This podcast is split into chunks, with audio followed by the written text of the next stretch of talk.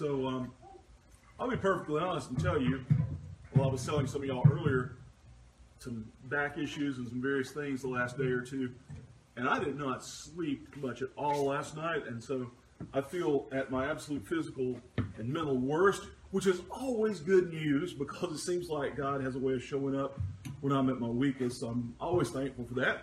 Learn to praise God for the hardships as well as the good days, because truly, if I diminish, He increases, it seems, and there's a good thing there. There's a good thing where often it's the very best that I can be able to step back and say, okay, well, if anything worked there, I know it wasn't me, God, so rely on you. Leviticus, it kind of preaches itself. There you go. That's right. It kind of preaches itself. There you go. And starting into a new book is always, I have a little bit of trepidation about it because there's a frustrating thing. I love the introductory kind of first sermon we're starting into a new book because it kind of sets the tone, it sets the background. And I feel like, as we've said before at Blue Ridge, because we study Scripture in this way, and so many times a lot of us didn't grow up with that, we get little bits and pieces pulled from Scripture here and there, and we don't really get that context and that background that makes it mean so much more. And so many times it makes us get the right meaning from something. It makes us really find what it is that God's saying through something when we do understand it in context and as a whole and as a part of Scripture as a whole. And so anyway, the frustration is this, though.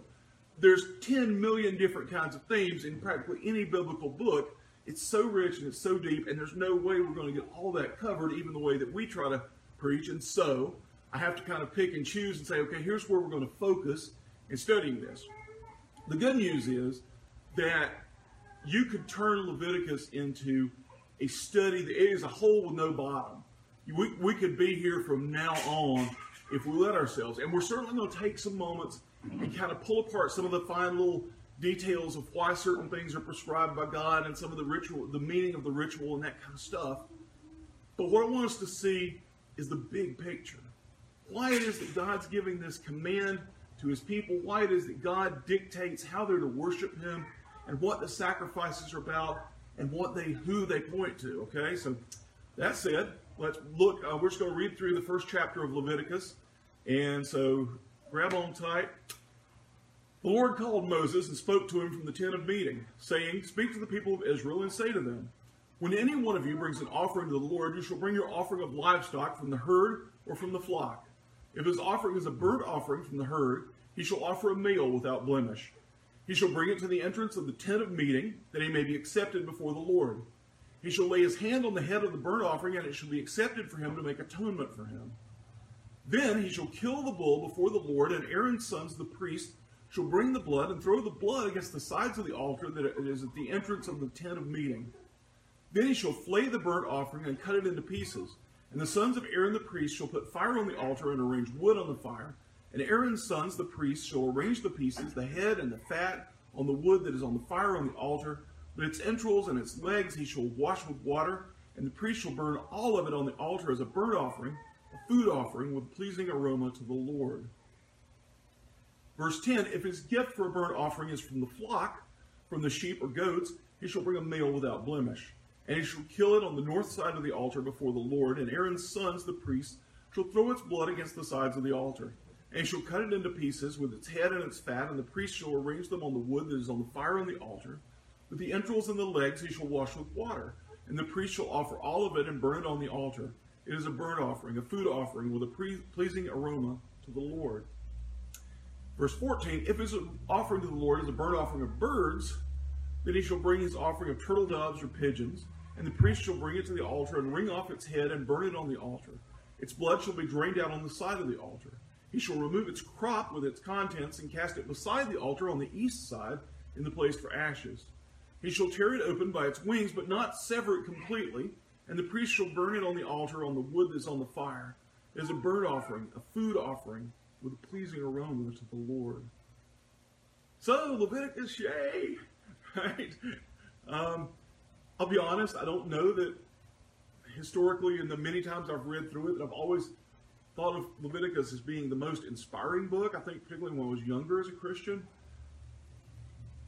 it was very easy to get hung up in the details and trying to understand all of the little minutiae, and there are so many fascinating little points. And like I said, we're going to pull some of those and study them, and I'm sure that, you know, over time as we preach through this, that we'll get to see some of the details of why things are as they are. But in this first chapter, I wanted to just consider why it is that God gives all these rules about making sacrifices. Why it is that God has a purpose in doing this for his people. Remember, Leviticus is, if you think of it in its context, it's part of the Pentateuch, those first 5 books of Scripture: Genesis, Exodus, Leviticus, Numbers, Deuteronomy. It's significant because it falls right after, right on the heels of Exodus, and that means something. Genesis, God reveals the creation of the world, right?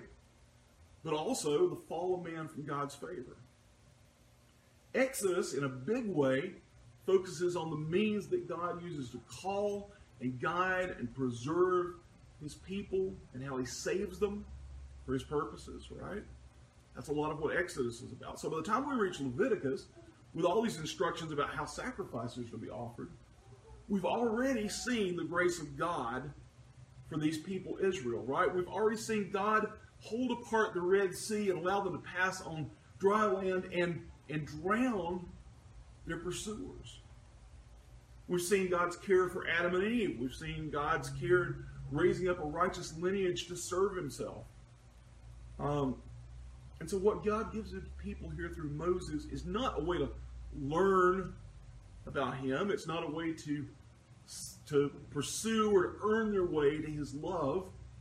It's about how, in their reaction to what God has done for them, in their reaction to God's grace, how they properly should worship God. And so there's an important principle at work there, I think. While worship isn't a means to justify ourselves or convince God to bless us, you ever feel like, you ever been around people who seem like they think that's the purpose of church, is to convince God somehow? It's like we have a pep rally for Jesus and we get, you know, everybody happy enough and we scream enough or we do enough stuff to convince God to do something good for us, right? And I always say, you know, if you think that you can change God's mind, you can change God's heart based on your actions, I'm not sure you have a right view of God. Not that God never relents, not that God never has mercy because people pray, he does, but it's not about, worship is not about our coming together and doing enough of the right stuff, loud enough and long enough until God finally does something for us. It's about a response to what God has already done. Worship is about God's glory. It's about telling the tale of what God has done for his people, for you and for me and for the people of God from the very beginning, about how he spread the sea, about how he rescued them from bondage, about how he brought them into a promised land of blessing. And as such, God alone gets to prescribe how we respond to that, how we worship him. You know, that's one of the things I think that sometimes gets lost in church, is that God has a perfect right to set the rules. You know, there are things, when I read Scripture, there's stuff in Scripture that I'll look at and say, you know, God, I wouldn't have done it that way. Lord, I just don't really see why this thing has to be forbidden or why this thing has to be commanded. I don't see why I have to love people that just don't like me. There's so many people that just really get under my skin, you know? That doesn't make sense to me, God, that I'm supposed to love those people and seek their best even when they're trying to destroy me. I don't see why, God, you condemn some kinds of behavior and approve others, and sometimes I would condemn what you approve and approve what you condemn. Why, God, do you do what you do? Here's the thing, though. When you create a universe from scratch, you get to set the rules. Until then, God has a perfect right to prescribe how his people live. And God alone gets to set the rules for how he's worshipped. That matters because the history of man's interaction with God is full of attempts to do all sorts of crazy things in the name of worship, to make worship what we want instead of what God's commanded. And I think a part of, an element of God's prescribing specific things about worship is this, that first and foremost, when we come here before Him, we need to remember who's being worshipped and who's doing the worshiping. Who's the master and who are the servants? Who is the gracious God and who are the otherwise condemned sinners whom God has shown mercy to? We need to understand that relationship. And if you look at the things that Leviticus prescribes, it was designed to help people understand that. It was designed to clarify the holiness of God. Worship is how God's glorified, but it's also part of how He teaches us. How He teaches us to know Him, how He teaches us to live for His glory. And so part of what God had to do was teaches people the value, the critical importance of living in right relationship with Him, of drawing near to Him and remaining there. So what do we see here? These commands, these sacrifices, man, they're hard. They're brutal. They take work and effort and sacrifice, right? And not that God needs or ever has needed anything from me, right? So the obvious question there might be, why so much? Why does God require so much? Look at these things and picture yourself as I read through this passage, this brief part of Leviticus 1 again. Picture yourself doing this, okay? If his offering is a burnt offering from the herd, you shall offer a male without blemish. So you have to pick your very best animal. Now, when it says herd, the word here in Hebrew refers to sheep, goats. And in the history of God's people, they were nomadic, but they did keep flocks. And probably more times than not, from what we can tell from biblical history, cattle were a luxury. Cattle were something that were kept in places where they settled for long term. But in the traveling, in the time that they're moving about, and this is still, you know, in Leviticus, they're starting to become a little more settled, but they're still, you know, it talks about the tent of meeting, the tabernacle, the temporary place of worship that God's established for them. They're still all people on the move, and so goats and sheep are much easier to move than cattle. For one thing, they're just physically a lot easier to herd, you know. If you're ever trying to make a cow do something it doesn't want to, it's a lot easier to take a goat or a sheep and pull it along with a lead or, you know, that kind of thing. For another, goats and sheep can survive way better than cattle can on, you know, just whatever forage happens to be available. Goats have the ability to convert just stubble and dry sticks into some nutrients. They have the right bacteria in their guts to be able to really break down that cellulose in a much more productive way than cows can, and so they survive better, and so you can feed a goat. It's funny because years back I had a friend, we went into the goat farming business together. And it started because my buddy had bought this piece of property adjoining his house, and it was a jungle. I mean, it was horrible. It had like the multiflora rows, like canes bigger around than your thumb, grown up everywhere, and shrubs and stuff hadn't been tended in years. Had an old fallen down barn with cracks you could sling a cat through. It was just, you know, it was a disaster. But he bought it so that someone wouldn't, you know, build a house right next to him or something, you know, put a garbage dump there or something. We're standing there looking at it one day, and he said, you know, I really wish that field could be put to some kind of good use. He said, I wish it was a good field, like a pasture. He said, I could really use a milk cow. He said, my kids drink so much milk. He said, it would be great to have a milk cow. And I, in one of those famous moments when you open your mouth and then look back, you know, a few years later and say, oh, why did I do that? I said, well, you know, when I did mission stuff in Europe and doing a lot of traveling and stuff, it's very common for people to raise dairy goats, and a goat can survive on a lot worse territory than a cow can. You don't have to have a perfect pasture or whatever. He said, He said, would goats help clean this up? I said, yeah, we do that. Well, what we did was basically fenced an area that was just, like I say, it was just a disaster, and got some goats. We didn't get like really nice goats. We just got some brush goats initially. And it was not long until they had that place looking like a golf course. They ate it. The thing about goats is, if a goat's eating grass, it's probably starving to death, because goats don't like grass. They typically like to eat things like poison ivy and briars and stuff that you wouldn't touch. Kudzu is a favorite of theirs. They like rough, scrubby stuff. It's what they're designed to survive on. God's made their guts in a way that and their dentition, their teeth, everything is designed for that kind of eating. And so they'll eat tree limbs, they'll eat the bark. You can take a big old pine log and lay it out in a field with a bunch of goats, and they will skin it slick in a matter of hours. They love pine bark, like mulch.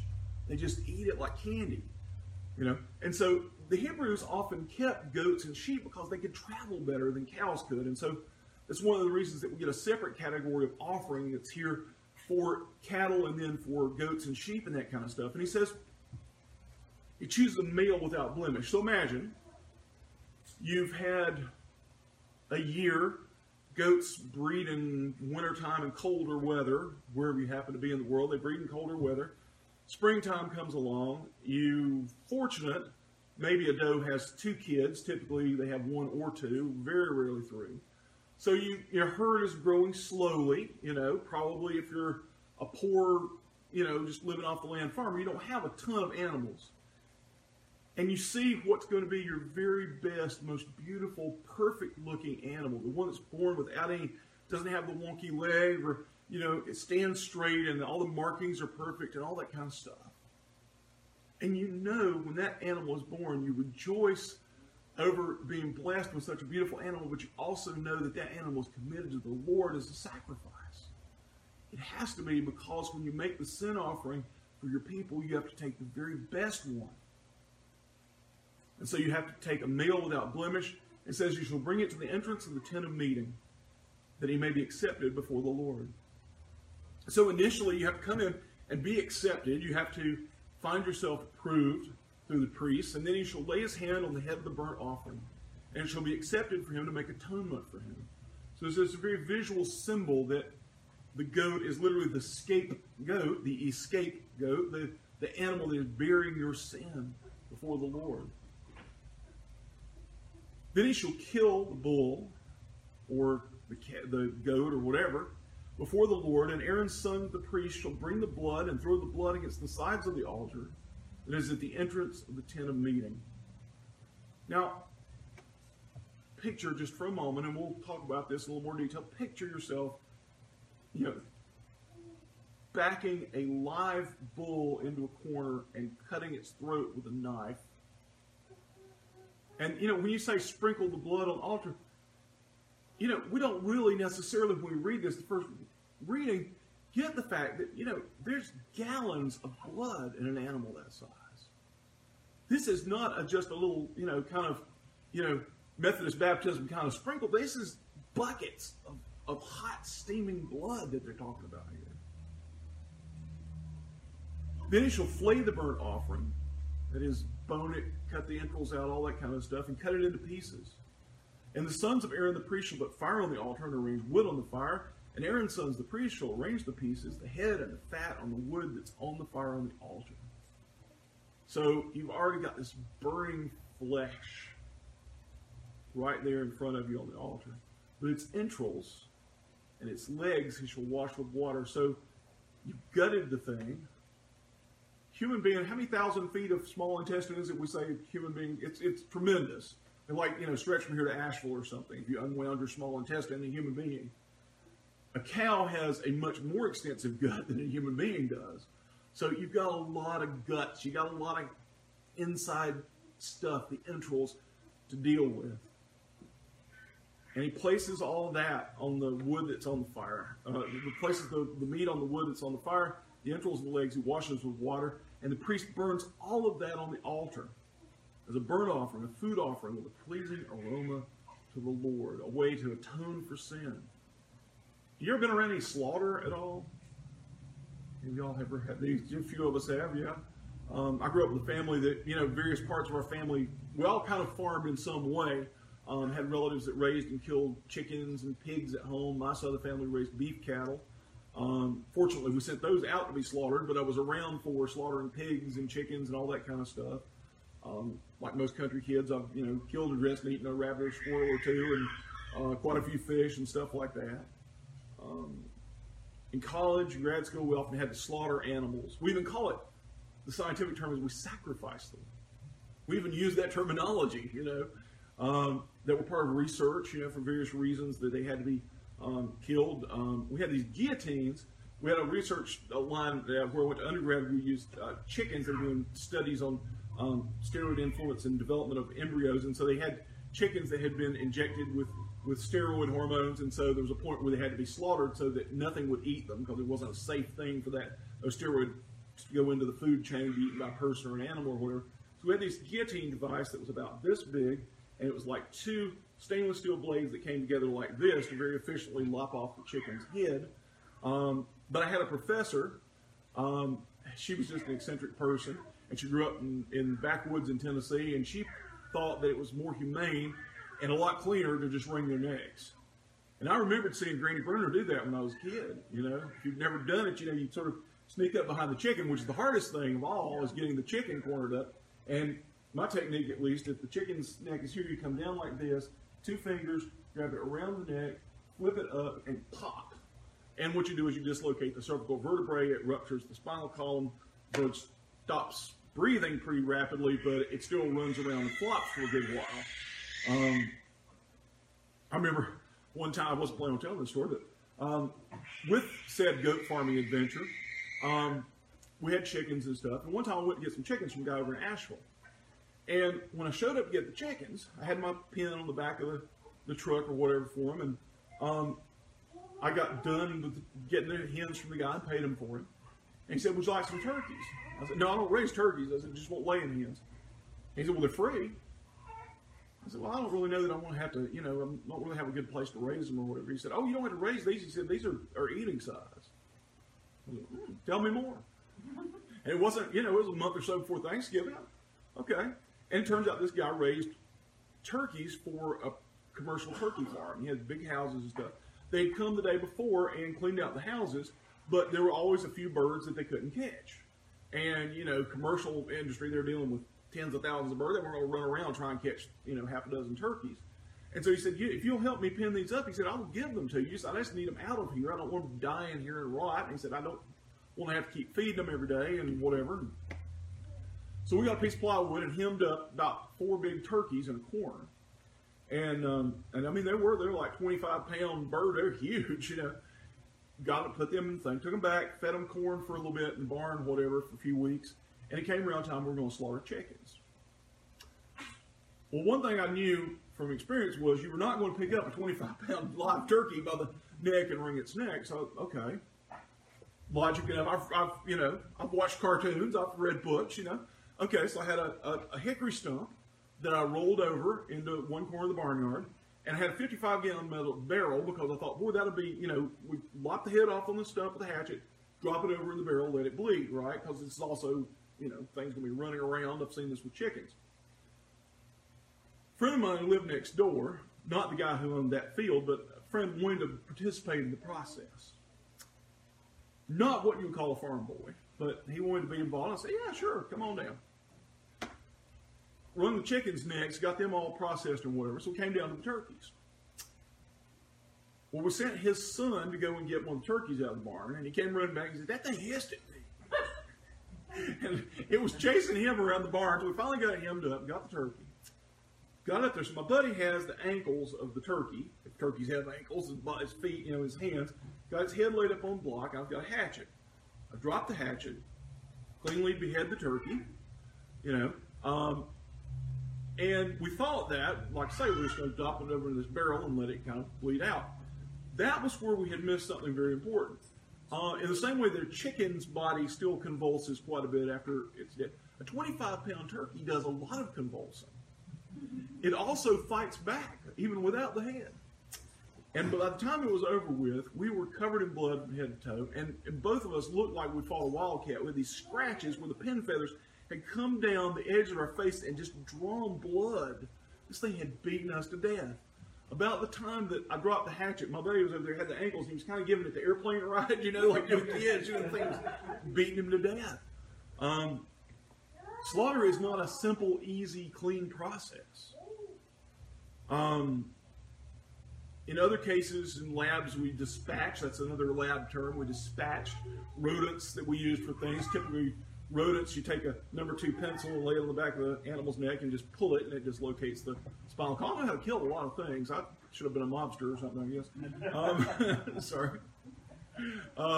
I remember as a teaching assistant, I got sent to pick up materials for a lab unit, and they first told me, they said I need to go to the abattoir. And I was, what in the heck is that? Turns out in central North Carolina, they use this grandiose French term for what we call a slaughterhouse, but the abattoir. And without going into too many details, I didn't eat in the cafeteria or anywhere else for a few days after that. If you've ever been around a slaughter operation, there's just a heaviness, a stench, a humidity, just a dank smell of death and blood that just hangs in the air. It's a horrible thing. So why am I subjecting you to hearing all that right before lunch, right? I want us to understand this wasn't a theoretical kind of thing that God is commanding here in Leviticus. This is not a sing 4 songs and hear a talk and say a prayer and go home kind of worship. God meant for these people to be deeply connected to their worship, for them to be covered in blood and the stench of death when they did these things. God intended for these people to know, at some level at least, the cost of their salvation, to know that their forgiveness, knew that blood had to be shed for that, to cover their sins. And in the process, for them to learn the value, the cost, just the all-consuming importance of being right with God and worshiping Him in the way He's due. And in time, as the sacrifices were changed, and remember they weren't abolished because Jesus said He came to fulfill the law, not to destroy it. Over time, we saw how Jesus would become the fulfillment of this obligation for sacrifice. When we read through Isaiah recently, in the very first verses, in chapter 1, God says this: if the Lord of hosts had not left us a few survivors, we should have been like Sodom and become like Gomorrah. Hear the word of the Lord, you rulers of Sodom. Give ear to the teaching of our God, you people of Gomorrah. What to me is the multitude of your sacrifices, says the Lord. I've had enough of burnt offerings of rams and the fat of well-fed beasts. I do not delight in the blood of bulls or of lambs or of goats. When you come to appear before me, who has required of you this trampling of my courts? He says, bring no more vain offerings. Incense is an abomination to me. New moon and Sabbath and the calling of convocations. I cannot endure iniquity and solemn assembly. Your new moons and your appointed feasts my soul hates. They become a burden to me. I'm weary of bearing them. When you spread out your hands, I will hide my eyes from you, even though you make many prayers. I will not listen. Your hands are full of blood. Wash yourselves. Make yourselves clean. Remove the evil of your deeds from before my eyes and cease to do evil. Learn to do good. Seek justice. Correct oppression. Bring justice to the fatherless. Plead the widow's cause. You know, Hosea 6, God says, for I desire steadfast love and not sacrifice, the knowledge of God rather than burnt offerings. And that passage gets quoted and requoted dozens of times in the New Testament. It's one of the most quoted passages from the prophets. Hebrews 13 tells us that through Jesus, therefore, let us continually offer to God a sacrifice of praise, the fruit of lips that openly profess His name. And we'd be tempted to say, in fact, I've heard it said that God didn't take away the requirement for sacrifice, but He sure made it easier. I think I take some exception with that idea. Yeah, we don't have to slaughter a live bull in church, thankfully. We don't have to spread the blood all over the church house and stuff like that. So there is that. But which is objectively harder when you think about it? To do a physical act, however vile that might be, or to muster a spiritual attitude, like love or devotion or obedience or true praise? Which of those is really more demanding? I don't know about you. Well, I do know about you. I know about me, so I know about you. I can go through the motions. I can show up. I can kill an animal if I have to, or I can sing a hymn. I can follow the ritual or repeat a prayer. I can avoid screwing up the sacrifice or maybe just stay awake through the sermon, you know. But true love for God, let alone loving you guys, you know, having a right attitude, putting the right value on worship, that's hard. In my opinion, in my natural flesh, that's just impossible. But praise God for his words in the very next breath there in that first chapter of Isaiah where he says, "Come now, let us reason together. Says the Lord, though your sins are like scarlet, they shall be white as snow. Though they're red like crimson, they shall become like wool. If you're willing and obedient, you shall eat the good of the land. But if you refuse and rebel, you shall be eaten by the sword, for the mouth of the Lord has spoken."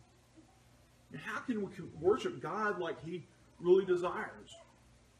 It can't be just by doing, because that requires endless repetition of these grueling, bloody rituals that never fully satisfy God's wrath. You know, that's the thing about the sacrificial system. It was never done. It was never complete. It had to be offered again and again and again. It couldn't atone. It could atone for what had been done, but it couldn't change the hearts of the people who sinned. And the ritual sacrifices in the tent of meeting and the temple, they pointed forward through time and history, through God's plan. They always pointed to the ultimate sacrifice, which is Christ. So what's the difference? Why is Christ so important? Well, for one thing, his death for God's people frees us from all of this slaughtering animals and casting their entrails on the altar, all that kind of stuff. Christ's death for his people frees us from that, but it's more. In Christ, our sins aren't just atoned for, but we get transformed. That's what the new covenant is really about. It's about transformation. It's not just that we are forgiven for what we've done in the past, but we're transformed to be able to live in ways that glorify God. We ourselves are redeemed and made new creatures, as Paul said. And maybe the most important thing, we're set free. We're set free from guilt, because if any man's in Christ, he is a new creation, and he takes on the righteous nature of Christ. And we can know that we are approved before God. We're free from that burden of endlessly striving to please him, because you know what? If you're in Christ, God is already as pleased with you as he can ever be. You cannot make God more pleased with you than you are if you are in Jesus Christ. There's nothing that can add to that. We're free from the need to atone, because Christ's death atoned fully and forever for God's people. So what's it mean to be in Christ? It means to receive and know God's grace shown to the person of Jesus. It means having the Holy Spirit at work in us, who guides us into all truth and guides us away from sinful rebellion against God, and who teaches us to love him.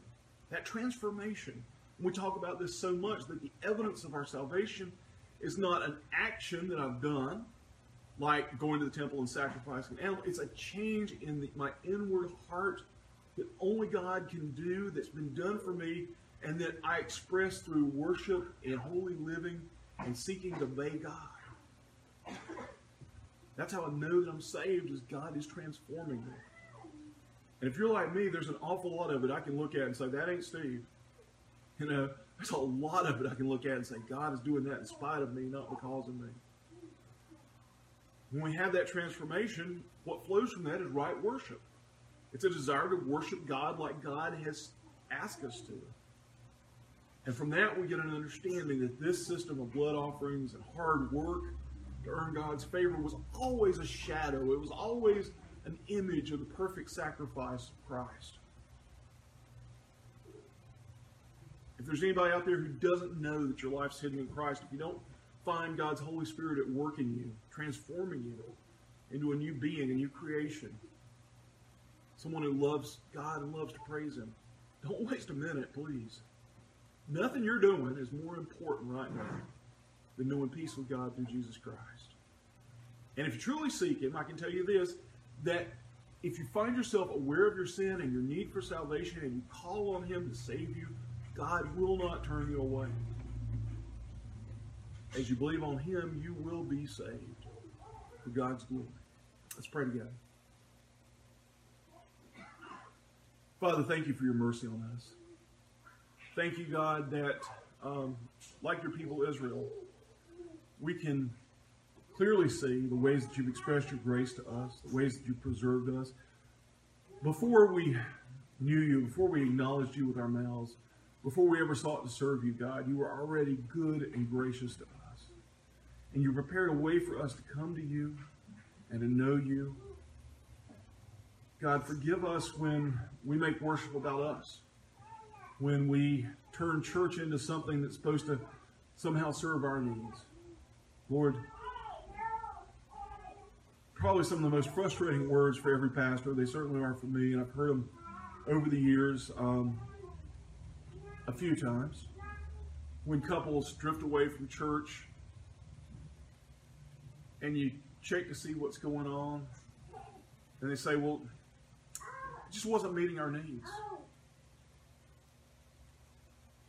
God, thank you that you do meet our needs through worship, that you do provide for us, that you provide your grace, that you provide knowledge, that you provide a special portion of your Holy Spirit who guides us and enlightens us. But God, forgive us if we ever think that our coming here is about us, that our coming here is supposed to serve and meet some need of ours, and that if it doesn't, we're free to cast away meeting with God's people.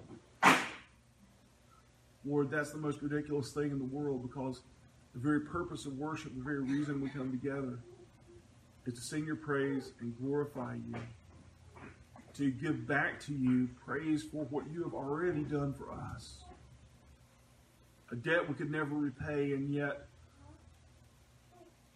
a sacrifice our hearts long to make of honest worship. Our notes are not always perfect. Our words are certainly not. Our prayers, Lord, could be more polished. Sometimes we're tired and grumpy, and our interactions with people aren't all we want them to be. But God, you accept them nonetheless, and you bless them, and in Christ they are perfected and sanctified before you. Thank you, God, that you not only call us to make a perfect and acceptable sacrifice for atonement, but God, that you have become that sacrifice, that you are the very thing that you have required, that you have given us the ability to do what it is that you called us to do. And Lord, for that we praise you. Thank you, Father, for meeting with us this morning. In Jesus' name, amen.